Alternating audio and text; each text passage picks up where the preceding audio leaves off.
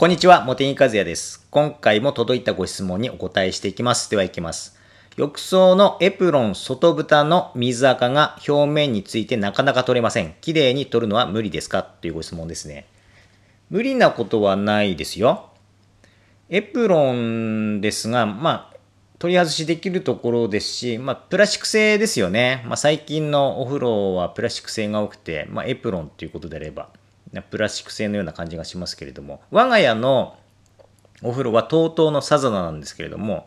同じくプラスチック製で、えっ、と、結構水垢つくんですよね、やっぱりエプロンは。あの、湯船のお湯がザブーンとこ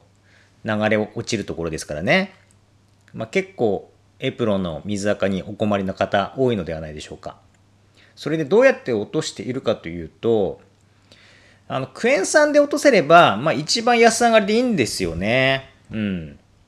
で、もしクエン酸を試していないということであれば、クエン酸を40倍に希釈した液をスプレーして、スプレーしてと言いますか、別にスポンジで直接つけてもいいんですが、そして30分、1時間、30分から1時間ほど放置して、放置した後に、またスポンジにクエン酸水を含ませて、今度はあの強めにこするというやり方を試してみてください。ひどい場合は1回で落ちないこともありますから、それをまあ何度か繰り返すと。落ちるまで繰り返す。落ちないこともあるんですよ、それで。頑固な場合は。うん。我が家の水垢はそれでは綺麗に落とすことができなかったので、まあ、あとは、まあ、そんなにひどくないないうちに掃除すると、まあ、その方法でも落ちるんですけれども、まあ、こまめに掃除なかなかしてませんので、あの、結構育った水垢がついてしまうんですよね。そうした時に、えーやっている方法がですね、まず洗剤は生ハゲお風呂用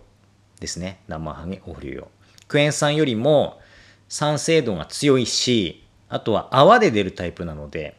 あの壁面のエプロンにもあのある程度密着してとどまってくれるというところがクエン酸との違いですね。クエン酸の場合は酸性度がマイルドですし、あとは泡立たないので、もうすぐに流れ落ちていってしまいますよね。密着力が弱くて。だから酸性度と密着力が高い分、クエン酸よりもよく落ちるんですよ。そして、それプラスですね、超人たわし Z っていうの水垢用のスポンジを使ってますね。なので、えーっと、生ハゲお風呂用、生ハゲお風呂用をスプレーしたら、超人たわし Z で擦りながら塗り広げます。そして、その後15分ほど放置して、柔らかくなったところで、今度は超人たわし Z で強めに擦ると。で、今の時期暑いので、15分もすると乾いてしまうことがありますので、15分後乾いているようだったら、そこにさらにですね、お風呂の生ハゲをスプレーして、滑りを良くして洗ってあげるというやり方ですね。あの、実はお風呂の生ハゲ、そして超人たわし Z も、茂木和也シリーズです。私の商品なんですね。なんか宣伝になってしまって申し訳ないんですが、やっぱりですね、このやり方よく落ちるんですよ。うん。水垢って、あの、硬くてカリカリした水垢じゃないですか。落とす方法って2つしかないんですよ。アルカリで柔らかくして落とすか、こすって落とすしかないんですよね。なので、まさにですね、生ハゲお風呂用と超人たわし Z の組み合わせって本当にいいんですよ。超人たわし Z は普通のスポンジよりも硬く水垢用にできてますから、あの、こすり洗いの力がですね、かなり強いんですよね。かといって、プラスチックに傷をつけることはないんですよ。これは私がですね、サザンの自分の家のお風呂で何回も試してるので、間違いないですね。はい。ただですね、この TOTO のサザナ以外のお風呂で試したことはないので、最初だけ念のためですね、あの、力加減も含めてですね、ちょっと傷がつくかつかないかは試された方がいいと思いますね。これは念のためということですね。はい。そして、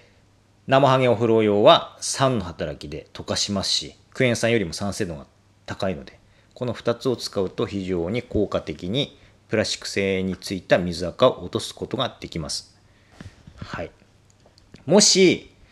これで落ちなかったということであれば、次のステップもあるんですよ。次のステップは、私がやる場合は、モテギカズやキッチン用ですね。茂木風やキッチン用。これはキッチン用となってますが、あの、全然お風呂で使えます。むしろお風呂に最適なクレンザーですね。プラスチック製品に関して言うと、あの一般的な普通のノーマルの茂木風あるじゃないですか。あれだと研磨剤が大きすぎるし、研磨剤が硬すぎるので、傷がつくんですよ。だから鏡とか、あのステンレスにしか使えないんですが、この茂木風キッチン用は研磨剤のサイズが非常に小さいので、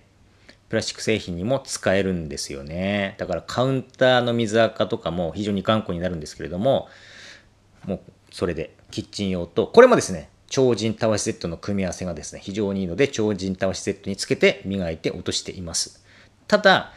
これは、やはりですね、研磨剤っていうのは、クレンザーっていうのは、出番は最後なんですよね。洗浄剤、洗剤で落とせるのであれば、それで落とした方がいいんですよ。なぜかというと、やっぱり素材に負荷かけないんですよ、研磨剤よりは。酸性度がいくら高いと言っても。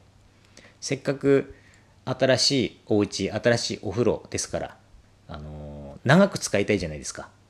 もう何十年と使っていくわけですから、綺麗な状態を長く保っていきたいですよね。そうした場合には、日々のお掃除もできるだけ負荷をかけない方がいいわけですよね。なので、研磨剤は最後の出番ということで、できる限り洗剤、洗浄剤で落としていくというのが私の考え方です。なので、まずは、生揚げお風呂用を使ってくださいっていうのはそこなんですよね。もちろん洗浄力で考えると、モテイカゼキッチン用の方がオチがいいですけれども、そうされた方が長いで目で見るといいのかなというふうに思います。はい。ということで今回はこれで終わります。どうもありがとうございました。